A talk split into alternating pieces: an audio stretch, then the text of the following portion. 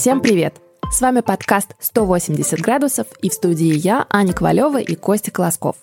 И у нас в гостях сегодня Наталья Чеботарь, директор проекта «Нормальная школа», экс-директор по стратегии и исследованиям Яндекс Учебника и, что немаловажно, автор учебника по музыке. Мы в нашем подкасте любим рассказывать истории нестандартного построения карьеры, когда ты находишь свой путь и делаешь это вне каких-то рамок и шаблонов. И вот, как мне кажется, Наташа именно такой гость. Она много лет работает в образовании, делает обалденные, крутые проекты на федеральном уровне, при этом у самой Наташи нет высшего образования. Наташ, привет, расскажи нам, чем ты занимаешься сейчас? Сейчас я занимаюсь нормальной школой. Я наконец-то решилась, что я имею право сделать школу, и я так самоназванный, самопровозглашенный директор школы. Это онлайн-платформа, сайт, который определенным образом устроен. То есть представьте себе, что любой школьник может попасть в любую школу, которую он мечтал то есть в самую лучшую или какую-нибудь самую необычную, и заниматься там тем, чему интересно. Без экзаменов, без каких-то дополнительных проверок э, и подготовки. Просто так он зашел на сайт, увидел какой-то интересный модуль от потрясающего учителя или специалиста из какой-то сферы, записался и пошел к нему учиться на короткую или длинную программу. Вот это примерно и есть нормальная школа. Некоторые говорят, так это ж курсера для подростков. Ну, примерно, да, это курсера для подростков, но с той разницей, что все занятия происходят в маленьких группах, до 10 человек на коротких программах, до 15 на длинных, но это очень живое общение. То есть это не просто живое общение, там вообще нет никакой теории и лекций. Это целиком проектная совместная работа, много разговоров, дети много пишут сами. В общем, представьте свою идеальную школу, в которую вы никогда не могли попасть, например. Или даже, как выясняется, к нам приходят дети из этих самых лучших школ, потому что ни одна школа не может себе позволить держать одновременно самого крутого специалиста по архитектуре и, там, не знаю, по fashion-дизайну, по, по выставкам или по генетике. Да? Все равно есть какое-то количество людей, которые готовы с школой работать постоянно, а интересы у детей и вообще у любого человека, они намного шире, чем любая школа может себе представить. И хочется, чтобы любой ребенок мог зайти вот так, просто потому что ему интересно, и попробовать какое-то направление. Может быть, гуманитарным, может быть, там, естественно-научным, арт. И еще у нас есть блок э, «Забота о себе». Это такие базовые навыки, которые мы хотели бы, чтобы кто-нибудь нам о них рассказал раньше. Типа, как понять, что ты устал, что у тебя не депрессия, а тебе просто надо поспать. Или... Я планировала записаться на этот курс. Да, или как не сидеть на диетах, а понимать, из чего складывается здоровое питание, и там, в нужный момент, как бы беря чипсинку, к ней взять еще огурчика свежего, подложить. Ну, как держать это в балансе. Вот примерно таким штукам у нас разные специалисты в своих сферах детей учат в, в проектном формате. А это больше про углубленное изучение каких-то предметов или нет? Это очень зависит от темы. Вот у нас была генетика, она получилась какой-то нереально хардкорной. То есть они в конце сделали такие проекты, что у преподавателя, который, это Алина Корбут, которая преподает в лучших школах России, которые вообще только можно себе представить, она сама удивилась, что пришли и очень подготовленные дети, и дети, которым просто была интересна генетика, это было их первое столкновение, они пошли читать научные статьи и по ним делать эссе, и каждый сделал очень приличную работу. Как ты попала в сферу образования? Образования? И почему ты выбрала для себя именно ее? Довольно случайно. То есть сейчас кажется, что случайно. Хотя это... Я очень любила учиться. У меня было несколько школ. И школа для меня — это семья, это место, не знаю, место радости, где много всего было. Но школа — такое центральное место, где много хорошего, много плохого.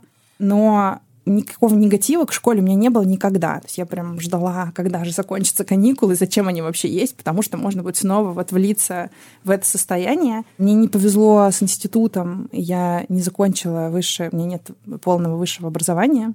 Я даже прочитала на Фейсбуке, что ты написала, что университет трата времени или что-то в этом духе. Ну, в моем случае это было абсолютно потерянное время. Я пытаюсь понять, что мне институт дал. Ничего. Даже я училась в Иньязе Марис Тереза, даже английского языка, в общем-то, не дал, хотя я там старалась, действительно училась на первом курсе, потом стало понятно, что там читают лекции те же самые, которые читали 30 лет назад, какие-то, значит, понятия уже устарели или отменились какие-то там законы, а, а нам все еще их читали. В общем, это все было бесполезно, но я очень люблю учиться. То есть вот у меня появляется свободное время. Не то, что свободное время, мне кажется, я все время учусь.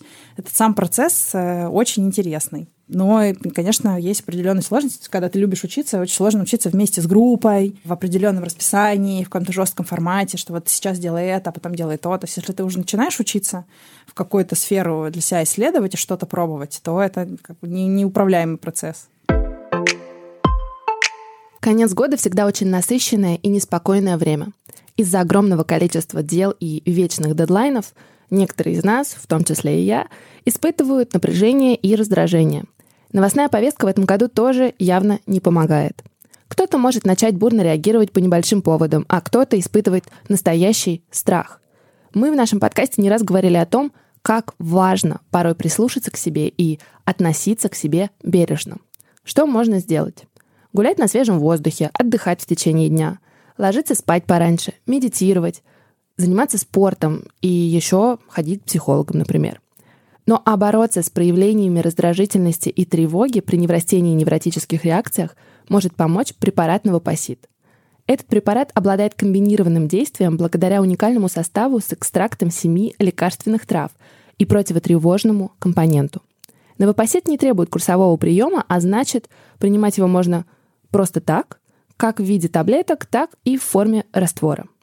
А еще по промокоду 180 градусов до 31 декабря 2020 года вы можете получить скидку 10% на препарат Новопосит, 30 таблеток на сайте Сбер Е-аптека.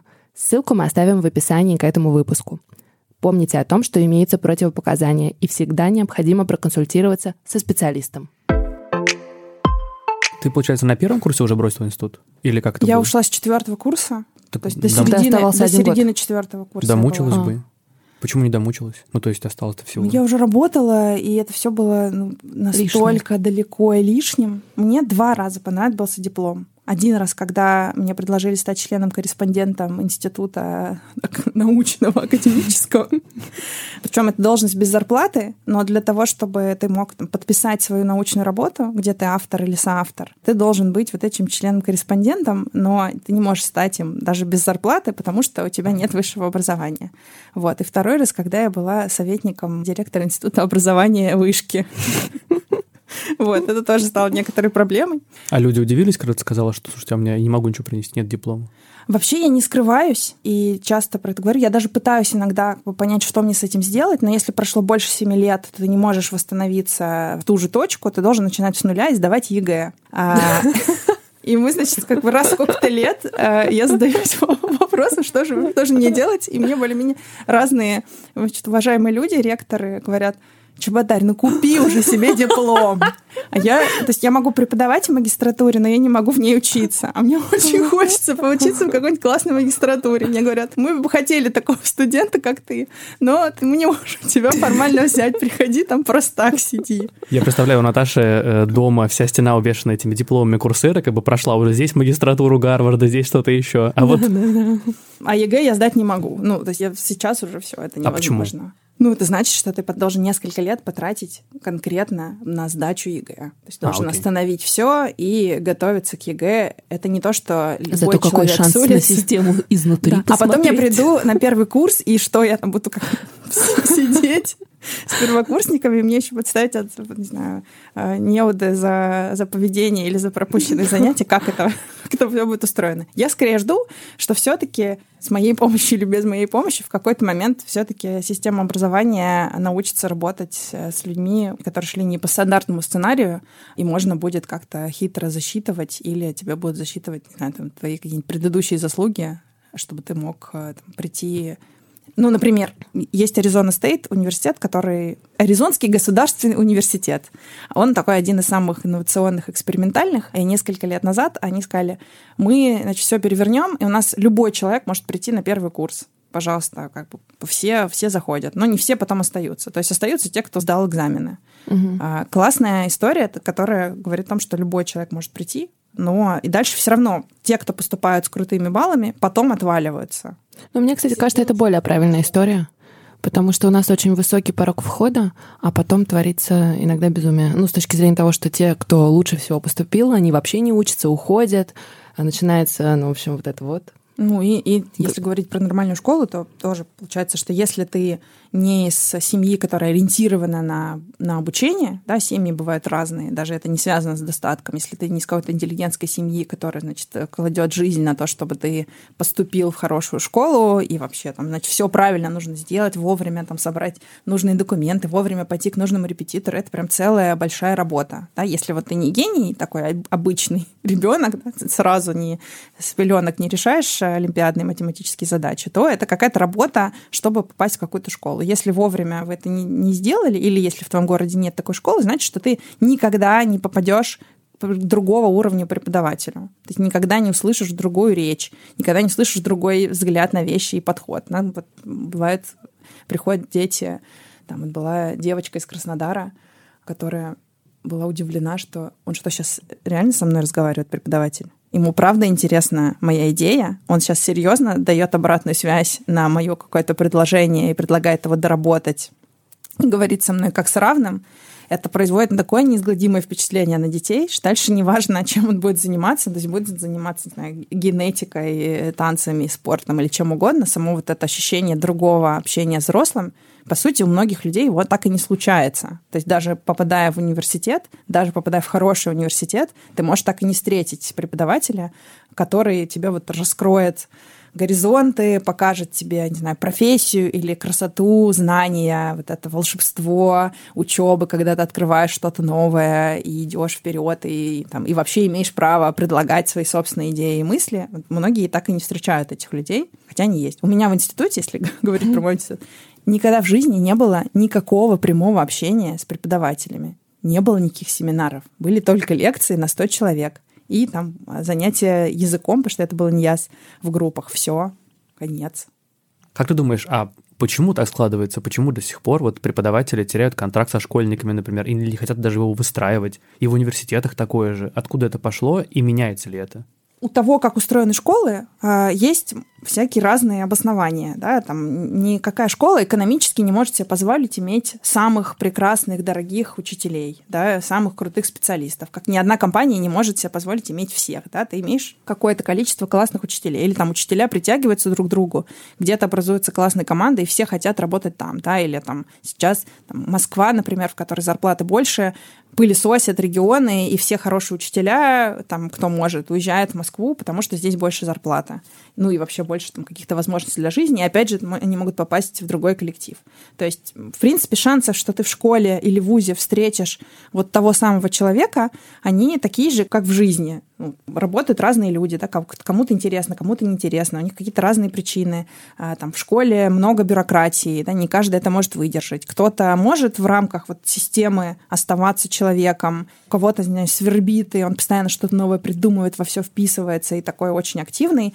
А кто-то, ну, то есть я пришел на работу, я отработал, у меня еще дома опять детей по лавкам, родители заболели. Ну, я, в общем, сделал свою работу, и пока. С преподавателями вузов часто это люди, которые классно разбираются в своем предмете, например, ну, то есть если возьмем даже, да, но не все из них э, заинтересованы в том, чтобы вот прям много работать со студентами, действительно о них заботиться. Ну, типа, я пришел, рассказал, вот Хочешь, возьми, не хочешь, не возьми. А в твоей жизни были преподаватели, которые вот горели своим предметом, пробуждали в тебе самой интерес к чему-то, к образованию, к своему предмету? Были. Не совсем тоже это было стандартно. У меня была такая история. Я в первом классе училась в обыкновенной школе и ходила в дополнительное дополнительное образование в какую-то музыкальную школу. А, и там я пела, играла, и мои родители решили, а почему бы тебе не пойти в музыкальную школу? И отвели меня на экзамены в школу при консерватории, в которую там некоторые дети по три года поступали.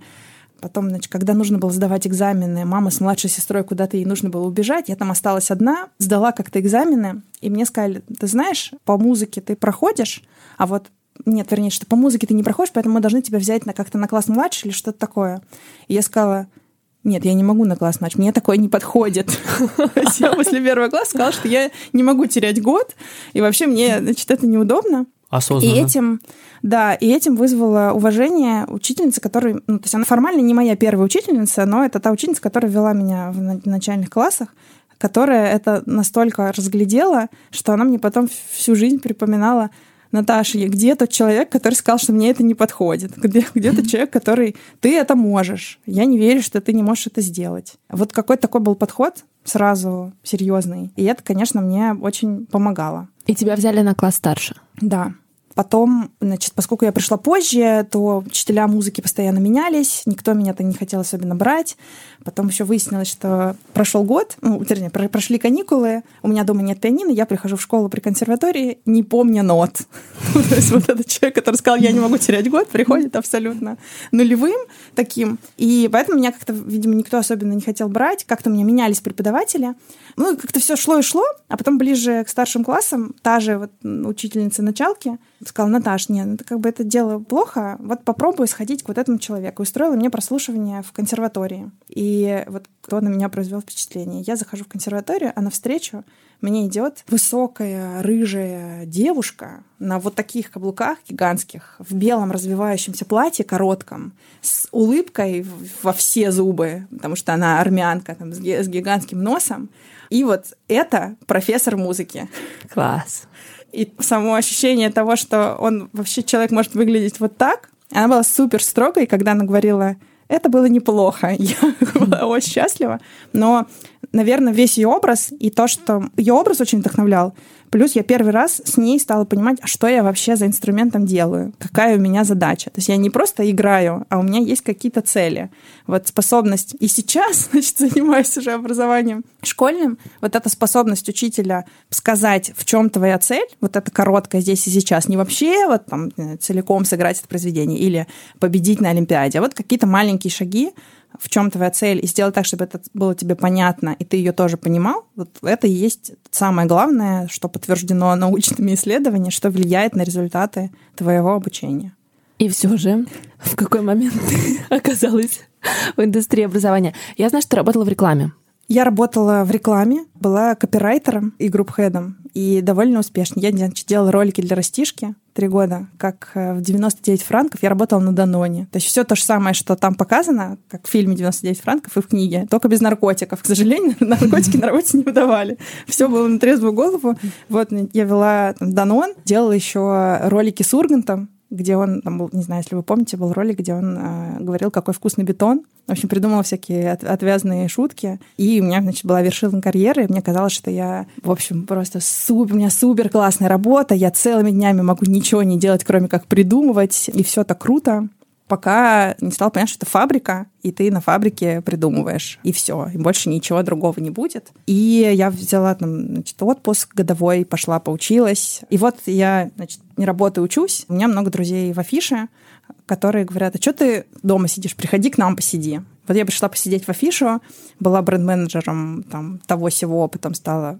отвечающим за маркетинг человеком, и много узнала разных индустрий, ушла, узнала, что я беременна, ну, то есть как-то просто с разницей в неделю, что я уже не буду устраиваться ни на какую новую работу, ну, чтобы как-то работодателя не подставлять. И мой муж говорит, а давай, типа, вот что бы ты хотела делать? Давай делать учебники, например. Я не помню, кому пришла в голову делать учебники. Но чтобы тебе было интересно, как-то появилась жизнь история с учебниками. Но появилась она из понимания того, как устроены медиа, как устроено производство контента, каким он может быть, каких-то представлений о прекрасном, которые у команды в афише всех были там на уровне ощущений. А, и было странно. Это был 2012 год.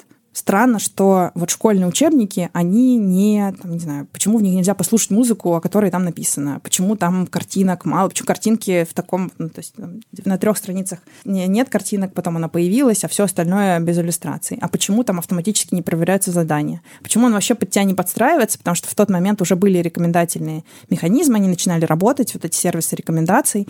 Почему тебе учебник не рекомендуют? Ну, то есть это скорее было из из соображений вот есть уже во всем мире все нормально, да, в разных других индустриях уже есть какие-то удобные штуки, а почему они в учебнике до сих пор не так? И мы пошли делать учебники. Решили сделать э, демо по нескольким предметам по истории, физике и химии. И даже некоторые доделали. Стали знакомиться с разными людьми, чтобы понять, как, что это вообще такое. Мы тогда не знали, что разработка учебников — это примерно как разработка лекарств. То есть это настолько сложная и многогранная очень тема с кучей ограничений, почему они так выглядят, не говоря уже о том, что произвести учебник стоит миллиарды То есть это не миллион, это вообще в целом невозможно в режиме стартапа, по крайней мере, в России так нельзя сделать. Но нам это все было очень интересно, и мой муж сказал, слушай, а давай, типа, заведем блог, где мы будем рассказывать все, что мы узнаем. Я сказала, я ненавижу писать, я вообще все это не хочу. Ну ладно, заведем блог. А поскольку мы оба, я из медиа и тоже про, про digital и про контент и про все вот это, он был когда-то промдизайнером в студии Лебедева, просто арт-директором и руководителем одного из крупнейших агентств разработческих, то, конечно, у нас получился там дизайн, который внутри и снаружи было примерно как в «Медузе». Да? Ну, то есть по, по красоте, по бэкэнду все там блестело, сверкало. Ну, то есть это не, не маленький блок, а вот такая красота. И мы еще, когда его делали, мы просто показывали там, а давай мы попробуем взять интервью у кого-нибудь там из Гарварда. И мы говорим, и мы из России, мы еще не запустили медиа, оно будет выглядеть вот так. И эта картинка того, как оно выглядит, производила неизгладимое впечатление на людей в России и не в России, потому что в Штатах медиа выглядят намного хуже, по крайней мере, тогда выглядели, чем то, что, то, что было у нас, что нам с удовольствием отвечали, а, и мы, значит, встречались, разговаривали с разными интересными людьми. Но в целом это был такой как бы сайт-проект, к тому, что мы делали в учебниках. То есть мы продолжали их разработку. Казалось, что нас там читает типа 40 тысяч человек. В месяц ничего мы там специально для этого не делали. И мой муж говорит, надо, значит, делать какую-то конференцию. А я думала, только бы не конференция, потому что когда я работала в афише, вот весь маркетинг афиши — это пикник афиши. И я не занималась им, потому что я ненавижу ивенты. То есть мне вообще весь этот вид активности, когда ты долго-долго готовишься, а потом происходит пшик, и исчезает. Это как готовка. Ну, то есть ты готовишься, готовишь, потом все съели, и все, остается грязная посуда, которую нужно убрать. Мне этот вид активности не казался интересным. Но, говорит, ну, люди же нас читают, надо их как-то собрать, давай строим какую-нибудь маленькую конференцию. В общем, мы сделали откранч на 2000 человек, в 2014 году. У нас еще то есть, родился ребенок, ребенок болел, у нас была операция, я значит, готовилась к операции. Из реанимации занималась откранчем, параллельно он запускался. То есть сама я на этом первом откранче не была, но муж поехал и там все открывал.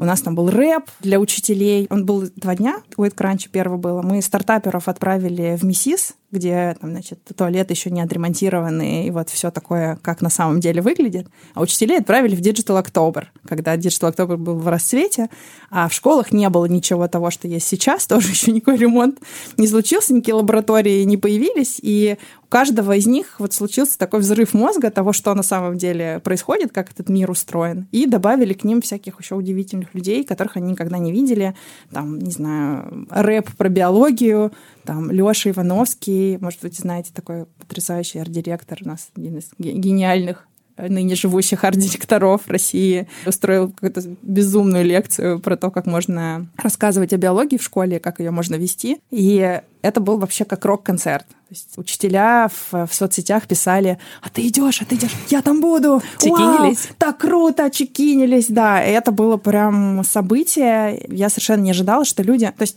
вот тебя читают 40 тысяч человек, а потом приходит 2 тысячи. В моей системе ценностей это как бы несопоставимые цифры, но оказывается, что вот это вот живое и ну, то есть, что конференция и ивент в целом оказывается важнее для людей, чем то, что они там читают ежедневно для того, чтобы с ними случились какие-то трансформации. К нам приехали там, люди из других городов. Какой-то профессор там, приехал из Перми. Его сын потом сказал, что вот он приехал, побывал и сказал, ну, я вообще не понимаю, как я теперь могу быть прежним. Я сейчас буду все переустраивать у себя. В общем, было круто. И после этого к нам стали приходить примерно все за разными вопросами про все, что связано с технологиями школьного и нешкольного образования. Мы еще тогда занимались и школьным, и вузовским образованием. Там в какой-то момент появилась платформа «Открытое образование», на которой сейчас российские вузы выкладывают свои, свои лекции. В какой-то момент мы делали платформу для системы образования штата Нью-Йорк. Работает. Вот, к нам приходили, мне кажется, все там олигархи или люди из списка Forbes с вопросами, а что бы нам такого поделать в образовании с кем-то пытались взаимодействовать, с кем-то получалось, с кем-то не получалось. Постепенно выросло исследовательское направление. Самым крутым, что мы делали, была такая инвестиционная стратегия для Север Групп, в результате которой они купили Нетологию. А мы делали ну, больше еще всяких там, педагогических, таких, ну, прям глубоких э, исследований. И все это было как-то очень весело, с одной стороны. С другой стороны, мне важно было делать учебники. А это все дополнительная деятельность, которая как, еще и для многих она окажется основной. А когда ты делаешь ивент, на, на сколько-то тысяч человек он разрастается, то к тебе, ну, у тебя количество контактов увеличивается, количество людей, которые к тебе приходят. И в какой-то момент я поняла, что учебниками ты занимаешься там, как бы вопреки по ночам, а вот весь остальной день ты занимаешься ответами на вопросы разных людей. И у меня, общем, у нас были договоренности, что мы всем отвечаем. Вот, и я сегодня говорю, я не хочу отвечать как бы всем, всем подряд, потому что я вообще другими вещами занимаюсь. И это в конечном итоге нас как-то подкосило, потому что, ну, то есть одновременно сложная операция маленькому ребенку, ну, вообще, мы молодые родители с тяжелым ребенком в целом, да и даже со здоровым. Это такой сложный период. Одновременно вот этот разрыв между... Мы все таки делаем учебники или мы делаем вот эту вот как бы видимую пиарную часть. Э, ну, для меня это такое как бы, развлечение, можно сказать.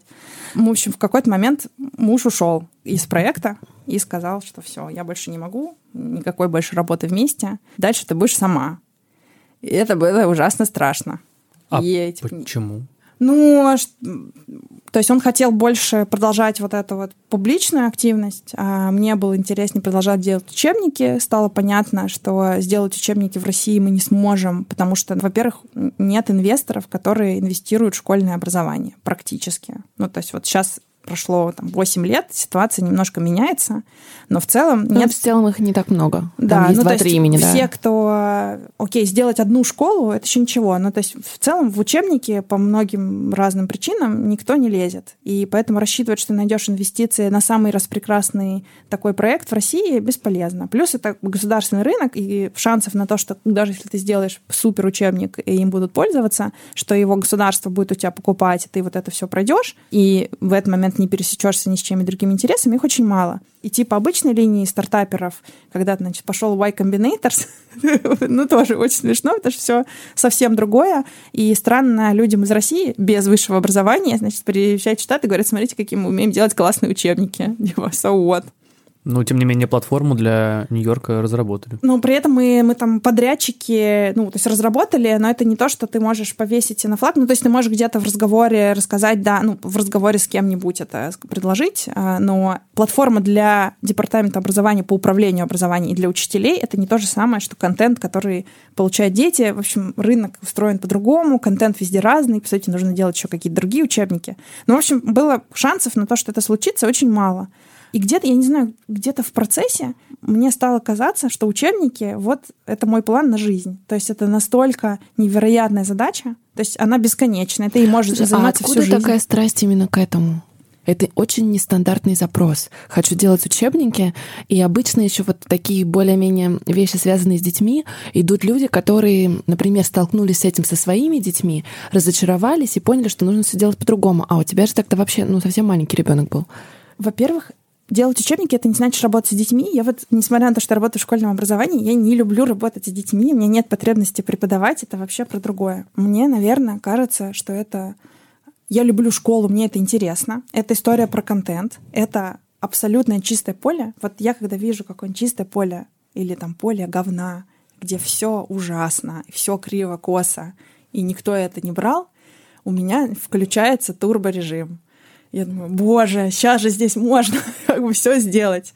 И планирование ноль, то есть с планированием все плохо. И есть какие-то компетенции. Ну, то есть мало кто, вот так получилось, что мало кто в России одновременно понимает, про производство контента, про разработку, про педагогику, про исследования в образовании, еще про, не знаю, про психологию, про кучу всяких других вещей, с которыми я там в разные моменты времени сталкивалась. Вот, например, сейчас весной я наконец-то реализовала свою мечту. Не просто я сделала учебник, про это мы сейчас расскажем. Я стала автором учебника по музыке. По музыке. Ну, то есть по музыке, которая вдруг оттуда вот пригодилась. Ну, то есть кто бы знал, что мне вот эта консерваторская история в жизни вот так вот поможет, что я смогу в учебнике по музыке ну, вместе настроя команды я смогу вообще иметь право голоса, чтобы там как-то разворачивать. Ну, по крайней мере, понимать, о чем я говорю. И так почему-то оказывается, что вот этой комбинации из очень-очень разных сфер, в которых я успела, ну, не просто там по них почитать, а руками что-то поделать, что она, ну, какая-то уникальная. Такого объема разностороннего, разносторонней информации ни у кого нет. Никому в голову, наверное, не приходило делать учебники. Или кто-то пытался их делать, но смотрел на них довольно узко. Или вот там, типа, я мама, я хочу сделать приложение. Это как бы другой немножко подход. У меня был подход скорее инженерный, такой исследовательский. А И что, сразу масштабный. А что если? А масштабный, наверное, я на немасштабных задачах не могу себя заставить. Ну, то есть, если задача маленькая, я не могу делать школу на тысячу человек. Мне кажется, я потрачу свою жизнь на то, чтобы тысяча отобранных детей получили там классное образование, например, и все. Мне от этого как становится грустно. Если уж делать что-то, то хотя бы пускай маленький винтик изменится, но зато это будет, ну, повлияет серьезно там, на миллионы детей. И другое дело, что сейчас, мне кажется, я это уже сделала, и очень нахожусь в странном состоянии, когда тебе 37 лет, и ты откатал основную программу, как бы вот была жизненная цель. Все говорили, что это невозможно. Ну, то есть не до сих пор говорят, что нет, это невозможно. И я это сделала. По крайней мере, так, как я себе это представляла, вот оно случилось. Но для этого пришлось пойти в Яндекс. Расскажи, как ты оказалась в Яндексе. Ну вот я делала все, все, что я делала, исследования, медиа, конференции. Мы сделали ткранч, после этого к нам пришло Министерство образования и сказало, классно у вас получилось, можно нам тоже так? А то вот у нас здесь лежит непаханное поле, вот это вот все кривое косое, можете тоже, чтобы оно так красиво блестели. Ну, люди часто видят вот эту внешнюю оболочку и хотят прикоснуться к красоте. Можно, чтобы у нас тоже было красиво, а внутри Да, вот эта хочу вся так же. инженерия, да, это, это, это не видно. И так появился ММСО. Ну, в общем, Что такое ММСО? Московский международный салон образования — это такой ивент, в котором все люди, которые работают в образовании, из разных, там, корпоративное обучение, профессиональное, не знаю, обучение водителей, школьное, детсадовское, какое угодно, не знаю, там, мэры городов встречаются, чтобы обсудить образование на уровне городов. Такой гигантский форум про образование, который происходит раз в году. Это вы с Максимом Казарновским С делаете? Максимом Казарновским, ну, то есть Максим тогда только пришел вообще в эту сферу образования. Я тоже не понимала, за что берусь. Ага. А, И он сказал, можешь сделать программу? Я такая, ну, могу сделать программу. Вот. И в итоге там, в первый год пришло где-то 20 тысяч человек. Ну и так, как я ушла через три года, и в тот год пришло, по-моему, почти, почти 100 тысяч человек ногами за 4 дня. Ну и понятно, что меня в сфере образования знают. Когда ты делаешь ивенты, то тебя вообще знают больше. Наверное, если бы я не делала ивенты, то мои всякие проекты были бы не так видны, а тут они на виду. И пришел Яндекс и сказал, э, мы тут делаем хотим делать вот что-то для школьного образования. Еще не было понятно, это учебник или не учебник, вот что-то такое. Ну и брак на небесах. Ну, то есть я, никак, я понимала, что я никогда не смогу сделать это сама. И очень, конечно, была фрустрирована по поводу этого, что эта мечта никогда не сбудется.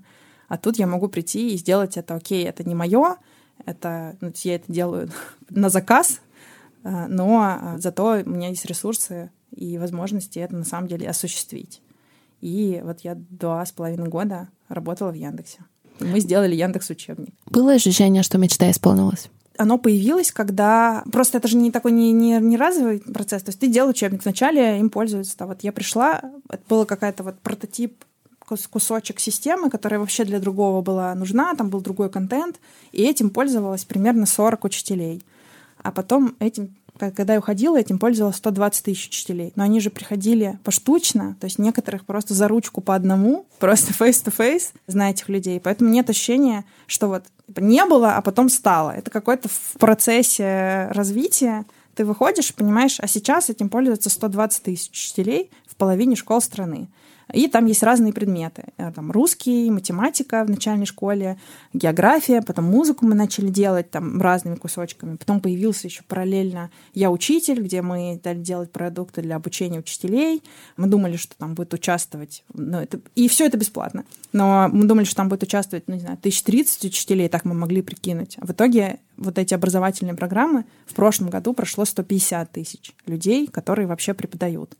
И ну, на таких масштабах ты в какой-то момент понимаешь, что, ну, похоже, что ты построил этот домик. И, конечно, немножко, ну, то есть есть такое где-то там в глубине ты понимаешь, что это не ты, что это не твое, и это, это Яндекс.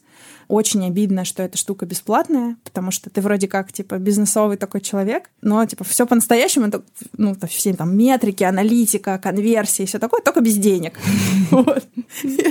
Без денег это очень как-то грустно, потому что вроде когда люди пользуются это подтверждение, но они за это не платят, и непонятно, то есть, что с этим проектом дальше будет. Э, То есть, вот Яндекс его поддерживает бесплатно, ну, все что угодно может случиться, не знаю, пройдет. В целом учебники очень долго живут. Те учебники, которыми сейчас дети пользуются в школе, были написаны в 70-х годах. производится не очень долго, поэтому вероятность того, что появятся еще какие-то структуры, которые сейчас с нуля сделают учебники, которые на самом деле будут пользоваться люди, она очень маленькая. Ну, может быть, еще вот, может быть, из Сбербанка получится это сделать, а так все. И дальше ну, типа, пройдет какое-то время, будет их поддерживать или не будет. Ну, то есть хочу сразу сказать, да, что те учителя, которые не пользуются, что для них ничего не упадет, но будет ли появляться новый или нет, а, сможет ли компания развивать это или не сможет. Это и же... захочет ли, да. Ну да. То есть, если бы, то есть, если бы это было мое, то я бы понимала, что этим всю жизнь занимаюсь. А тут э, оно вот такое непонятное. Плюс мне было очень сложно работать в корпорации, даже в такой, как Яндекс. То есть у меня даже мне проводили тестирование по Хогану. Там есть строчка авторитеты. У меня ноль в авторитетах. А что это означает? Это значит, Но это когда можешь прийти к преподавателю музыки и сказать, что мне это не подходит ну, что у меня ну, ноль э, уважения к авторитетам. Это как бы не, не совсем так, скорее для того, чтобы я кого-то зауважала, а у него должны быть какие-то заслуги. То есть это должно быть как чем-то доказано. И тогда ну. То есть ты не приходишь в компанию, и тебе говорят, это твой начальник, и ты не автоматически воспринимаешь его умнее, сильнее, мудрее, ты как бы ждешь, пока он докажет. Может быть и так, но скорее, что я не, типа, слабо управляемый человек, ну, сложный, а, там, и, и нам всем было как бы тяжеловато. А мне все время было ощущение... Я когда выходила из Яндекса, я похудела на 15 килограмм. Я в себе это как-то пытаюсь объяснить, но помимо там, Когда ты ушла из Яндекса? Ну, вот последние там полгода, а что я должна была все время стать меньше. То есть я должна была делать меньше, делать медленнее, чтобы вся команда успевала. То есть ты не можешь свободно нанять или уволить человека, которого ты хочешь. Не можешь двигаться с той скоростью, с которой ты хочешь. Да? Что-то, что может себе позволить. Вот часто люди думают, ну, корпорация, вот она, ну все, если там, вот мы, мы делали какую-то штучку, если корпорация начала это делать, ну все, закрываем, вывеску снимаем, значит, ребят, уходим. Это ну, как бы не, не всем правильно, потому что и, и на той, и на другой стороне есть свои ограничения и плюсы, но в целом то, что нужно двигаться медленнее, спокойнее, запускать меньше, ниже требования там, качеству, нельзя открутить голову как бы тогда, когда хочется. Нужно сказать, «Э, извини, ты с третьего раза, кажется, не сделал вот эту штуку. Э, Но вот все остальное 1 было сентября, которую мы так ждали, ради которой мы запускались, и поэтому мы запускаемся без ничего. Ничего, ты не расстраивайся, обязательно получится в четвертый раз. А, при, примерно так. Это физически прям тяжело. Мне казалось, что мне просто нужно стать меньше. И я даже не совсем ушла, я ушла и продолжала работать Консультант. 4 часа в неделю, докручивая, ну, как бы доводя те проекты, которые запускались. Некоторые из них запустились вот только недавно. И оказалось, что этого вполне достаточно. Ты помнишь, когда ты для себя приняла решение, что ты уходишь? Это было очень тяжело. Я примерно каждый месяц выходила из офиса. У меня там особенно и не было никаких вещей, только вот ноутбук. Я брала ноутбук, садилась в машину и думала, все. Не вернусь. Что я и больше на работу не приду, я больше не могу. Это как бы, ну, то есть это не соответствует моим моральным стандартам, моим каким-то принципам. Это настолько мне наступает на горло, я каждый раз должна была себе отвечать на вопрос. Просто реально каждый день я хочу это терпеть, или я хочу реализовать мечту моей жизни. Хочу, чтобы эти учебники появились. А терпеть что? Медлительность, политики? Я просто вот, видимо, не очень понимаю, что именно... Ну, каких-то определенных людей в команде, определенные подходы, как бы какие-то вещи, которые ты должен делать. Ну, то есть, не знаю, люди, с которыми ты бы не разговаривал просто в жизни после каких-то определенных поступков, а, а ты с ними должен работать, улыбаться или какие-то вещи. Ну, мне в школе говорили, Наташа, тебе с твоим характером будет очень тяжело. Ничего не изменилось. То есть мой характер абсолютно нет. Нет, я, я очень стараюсь, но что ничего не изменилось, и мне, мне все еще тяжело. И без теста Хогана тогда уже преподаватели видели. Была ранняя диагностика. Ну, в общем, по, по разным причинам бывает любому человеку, я уверена, в какой-то момент хочется сказать да пропади, но все пропадом. Вот мне периодически хотелось это сделать, и я не могла это сделать, потому что я, ну, я взвешивала, что мне важнее сделать, учебники или нет. И вот когда оказалось, что они, значит, сделаны, чуть-чуть стало легче. Но все равно, то есть это же, когда у тебя это мечта жизни, то это меня работа не просто важная часть, у меня было ощущение, что учебник — это я. Я учебник. Не конкретно Яндекс учебник, а я вот, вот эта книжка или вот это приложение. Это вот как бы вот мои руки, ноги, не знаю, сердце, почки, печень. Ты настолько отождествляешь себя с вот этим продуктом, конечно, да, даже продуктом как-то кощунственно его называть, что если ты перестаешь этим заниматься, это же как умереть почти. Ну, то есть это просто ты, как бы, ты должен решить, а что... Ну, то есть вот у тебя была мечта, это, ну, то есть, окей, сейчас эта мечта реализована, и мне сейчас уже легче, но вот это было очень сложно. Понять, что все, конец, и больше ты занимаешься не учебником, а чем-то другим. Мне немножко помогло, что в этот момент я как бы про это подумала, решилась, меня очень поддержал мой муж, который просто сел со мной. У меня очень неразговорчивый муж. И, и он никогда не говорит про эмоции. А так и не скажешь. Между прочим, в самом начале вашего пути это он тебя толкал на конференцию, давай организуем. А давай вот этим займемся, давай учебники делать. Это все, это, в принципе, так это что... все, что сказал, все, что он сказал. Это конец, там дальше нет а. какой-то истории. Он говорит, давай сделаем конференцию. И пошел делать. Ну, ну да. Ну, в общем, не, не очень про про, про философские всякие истории, про смысл жизни, про цели. Это как бы с ним очень сложно про такое говорить. Но вот иногда раз, мы, мы вместе 12 лет, раз значит, в 5 лет он может со мной поговорить. И мне стало как-то легче, что да, мне нужно повернуть круто жизнь, но в ней могут быть еще какие-то вещи, кроме учебника. А нормальная школа в какой момент появилась? примерно, вот когда я решила, что все, я ухожу, стали появляться какие-то удивительные предложения. Мне предложили руководить двумя медицинскими вузами одновременно. Ну, Вау. то есть Неплохо. это что довольно странно. Это очень Потому странно, что не каждый день открываются медицинские вузы. Один из этих проектов случился, другой, там, не знаю, как трансформировался. В итоге у меня примерно в один момент времени оказалось два предложения, которые сравнимы по масштабу. Ну, то есть тут ты менял систему образования во всей стране, а сейчас тебе нужно поменять систему медицинского образования сделать так, чтобы там медсестры, нянечки и суперкрутые врачи повышали там свою квалификацию до такой степени, чтобы там количество правильных диагнозов было выше. Ну, там, например. И, и при этом не было понятно, как это делать. То есть, казалось бы, эх, круто. Вот. А у меня было ну, довольно много всяких предложений, но я понимала, что я просто, ну, я не могу. Э, я, я не могу вообще сейчас работать, мне нужно отдохнуть. Э, у меня в какой-то момент в середине Яндекса рухнула оперативная память, и, в принципе, так и не вернулась. Я до сих пор, все, я, я больше не помню свое расписание и не помню вот на, на больших конференциях могло быть 750 спикеров, 22 зала, и я помнила вот с разбивкой по полчаса, кто с кем, о чем говорит, когда и чего. Мне не нужно было заглядывать в таблицы, все было в голове. Сейчас у меня такие, такой удивительной способности больше нет. То есть, как бы, мне кажется, какие-то куски подмирали физиологически. Я хотела отдохнуть, и потом наступил карантин, а у меня все время еще при этом, вот Edutainment, он как бы не умер, там еще какая-то команда, какие-то мы делаем исследования иногда, то есть я в это не вовлекаюсь, но там вполне себе взрослые ребята, все это продолжалось, ну, то есть не то, чтобы я вот ушла, и все, у меня там пустота, ничего нет.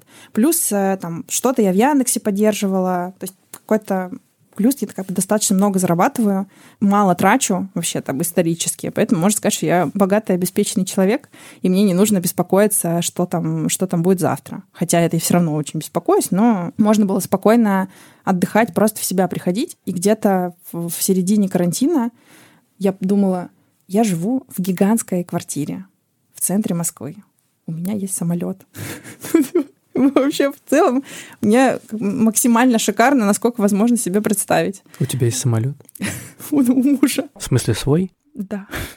Это маленький кукурузник мы с нами все хорошо. Ну, в общем, что со мной все хорошо.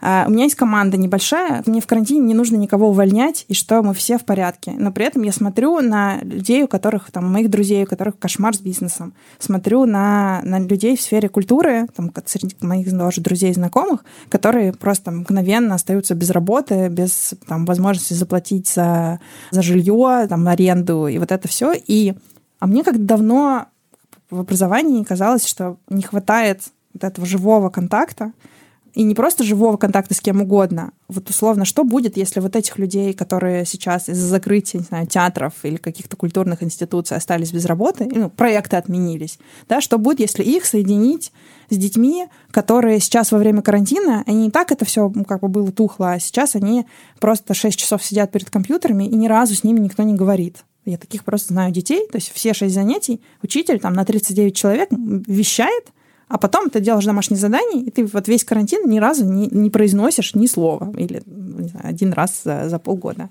Что, если их соединить?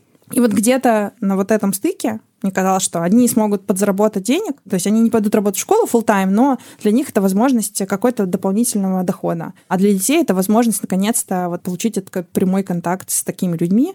Плюс я, а я понимаю, как это сделать методологически, как это все выстроить, чтобы это на самом деле давало образовательный результат, чтобы это было не просто там встретились, поговорили, а чтобы это прям конкретно учило тому, чему мы обещаем научить там, в каждом модуле. Ну и как обычно, утром придумал, вечером запустил тест. Вот было прям в мае. Я там, значит, написала пост, э, пришло 75 семей, и, значит, мы, я договорилась, ну, вначале договорилась с преподавателем, как-то все это раз, быстро попробовали, все сработало. Дальше тоже без Какой первый курс же. был? А, мы одновременно запустили, по-моему, шесть модулей. Там был модуль про, про работу куратора в музее, где нужно было делать выставку. Был модуль про там, антиписьмо, где мы детей учили писать э, разные тексты в разных форматах. Модуль про современную поэзию, где они писали стихи, разбирали современные стихи и писали свои. А, я сейчас уже забыла, какие там еще были. Но, в общем, все это было классно попробовать, все, ну, то есть какие-то вещи получились даже лучше, чем я могла себе представить. Я увидела, как дети на самом деле на это реагируют. Я же тоже не вижу детей, но если потом смотришь, там записи какие-то проверяешь, э, то там ну, прям реально мимими, слезы наворачиваются про то, как действительно, ну, дети очень разные, и на детей, которые приходят из вот этих самых сильных школ, для них это, ну, типа, еще одна прикольная штука. Или там, доберу себе еще вот такого, они в целом знают, куда они идут, там как-то готовы. А для вот обычных детей это прям светопредставление. Мне неинтересно делать школу для суперталантливых детей. Ну, то есть это тоже вообще не возбуждает, хочется, чтобы там могли прийти абсолютно любые дети. Поэтому я типа, с самого начала решила, что два места в каждом модуле будет бесплатно. Потому что иначе я просто ну, не понимаю, не понимаю, зачем это. Наверное, не очень правильно с точки зрения бизнеса, но пока что мы более-менее потихонечку начали выходить в ноль. Я не знаю, будет ли эта история зарабатывать, прямо там миллиарды. Обычно в других странах такие вещи работают скорее как НКО, когда есть платное, есть бесплатное, но в целом это все-таки НКО. Но быть НКО в России это тоже, тоже специфические очень риски.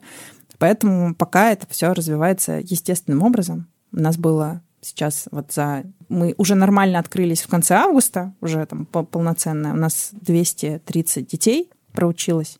Некоторые учились четыре раза, приходили на разные модули. То есть есть там повторные покупки, там, не знаю, кто-то платно, кто-то бесплатно. Мы договорились с кружком, чтобы дети, кружок ребят, которые учатся детей программированию в селах, э, то есть они приезжают, с ними неделю работают, дальше не уезжают, а дети же остаются там в этом же, и они думали про то, как они их могут поддерживать, и мы их иногда берем, ну, то есть не иногда берем, а когда эти дети сами хотят и, и готовы во что-то наше включаться, мы их тоже вот берем, потому что, несмотря на то, что у нас есть возможность учиться бесплатно и есть мотивационные письма, стоимость контакта с этими детьми, она может достигать 60 тысяч рублей. То есть если ты двигаешься обычными способами через рекламу, это практически невозможно. В итоге ты можешь...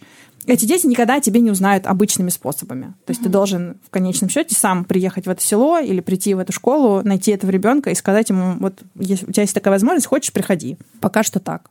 Может быть, мы станем больше, и тогда больше детей будут приходить э, сами. Как тебе сейчас в роли стартапера? Вновь в целом, ну, все очень похоже на все, что было раньше, но у меня есть какие-то индивидуальные особенности. Меня вырубают те вещи, которые всем остальным людям кажутся простыми. Ну, то есть вот... Например? Например, бумажки. Вот там, где как бы, у большинства людей и стартаперов не вызывает никаких вопросов, ну, типа, пф, типа, сделать там акт, счет, какой-то договор, подписать еще что-нибудь или отправить кому-нибудь что-нибудь. Ну, ты, ты подключил людей, вот оно все само случилось. Да, У очень меня каждая, тема для каждая нас, вот эта операция это прям, ну, как меня вырубает на день или на несколько дней, потому что мне нужно замедлиться, перестроить вообще все, сесть в эту бумажку, понять, что нужно сделать, или там понять, как настроить процесс, чтобы там конкретный тип бумажек теперь регулярно появлялся. И вот эти вещи очень, очень вырубают. И, конечно, в корпорации забываешь о том, что они вообще существуют. Оно как-то там где-то само валяется, а тут э, нужно это делать. Это притормаживает. И мне как-то спокойнее от того, что все-таки после смерти мечты и учебников, даже пускай реализованной, получилось найти какую-то совсем не похожую на учебники историю, которая меня тоже как-то радует. Мне знаешь, что интересно?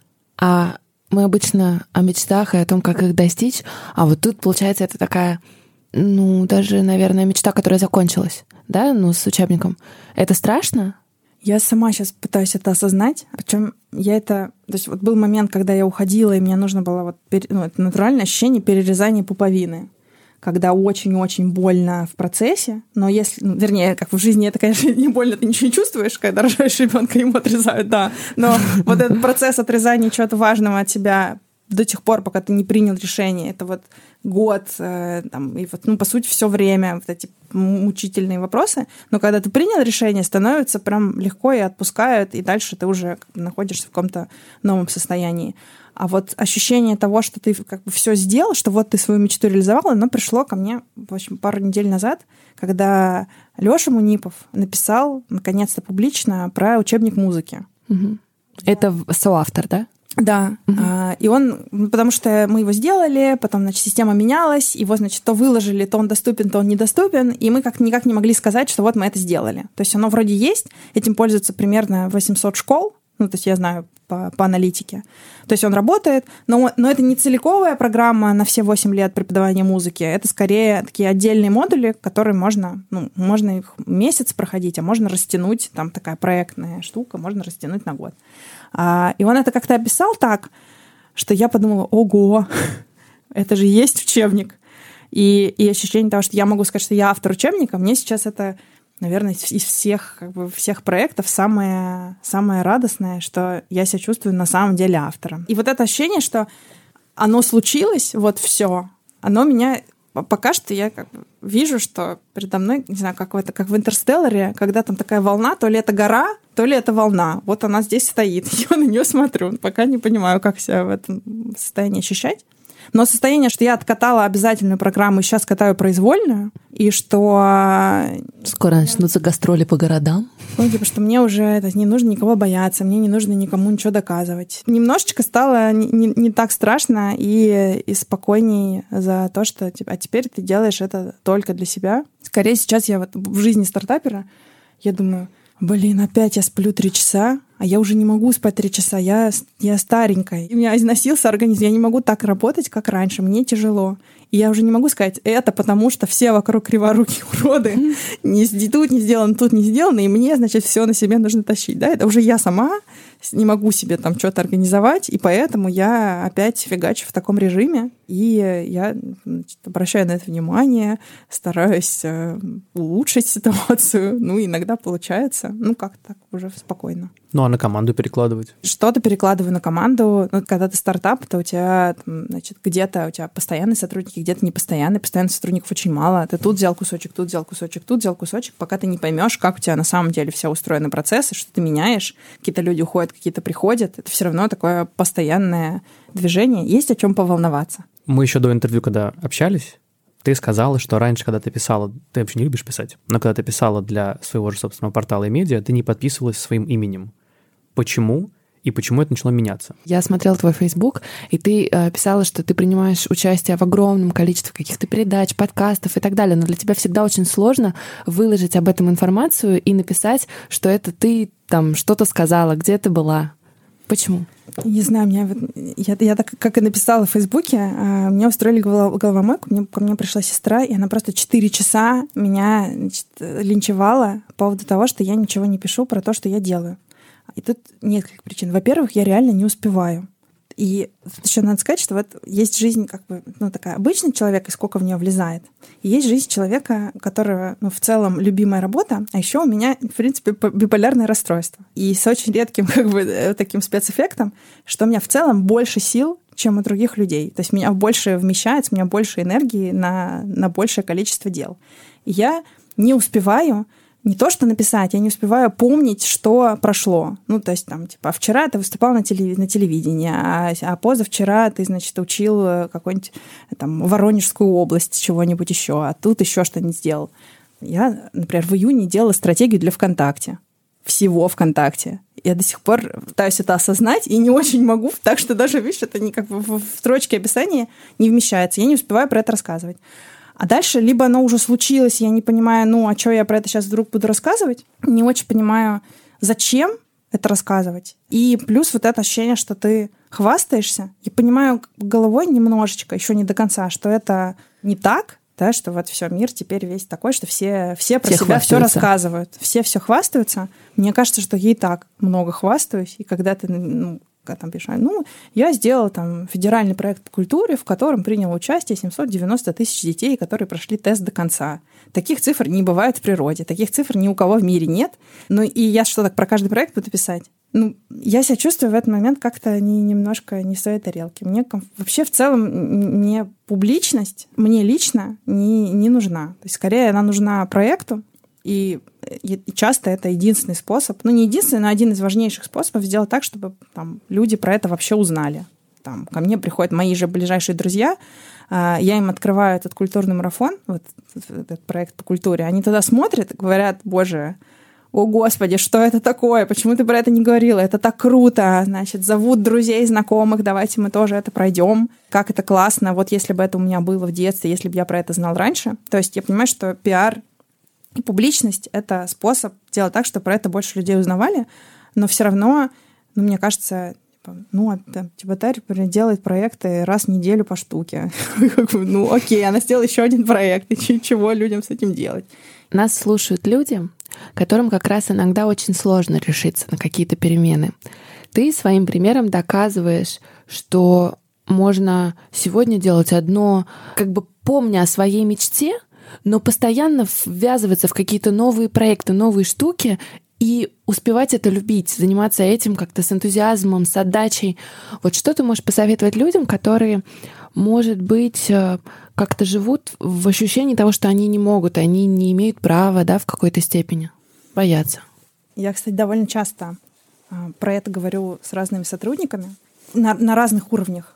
Люди с этим вопросом приходят, то есть они вроде что-то хотят изменить, они приходят на какую-то работу, или они даже крутые специалисты в какой-то своей сфере, но вот они устали, там работа уже не нравится, ненавижу это все, хочу что-то поменять. И любой человек, я, ну, я в этом почти уверена, получает какие-то возможности. Он с ними постоянно сталкивается. И часто эти возможности выглядят как хрен знает что, непонятная какая-нибудь штука. Ну, то есть они всегда так выглядят. А, Или тебя зовут в какую-то структуру, в которой у тебя нет конкретного места. И дальше есть вот это вот власть не дают, власть берут. Это то, что ты должен сам решиться все-таки, какую, что ты сам хочешь сделать. И когда у тебя появляется вот это чувство, это сложный вопрос, как сделать так, чтобы оно у тебя появилось. На него тоже есть, в принципе, ответ. Как бы. А можно если- сразу же его сюда же? А сейчас расскажу Наталье Чеботарь. Ну, в общем, если ты видишь какую-нибудь э, непонятную историю, делай в ней то, что тебе кажется правильным делать.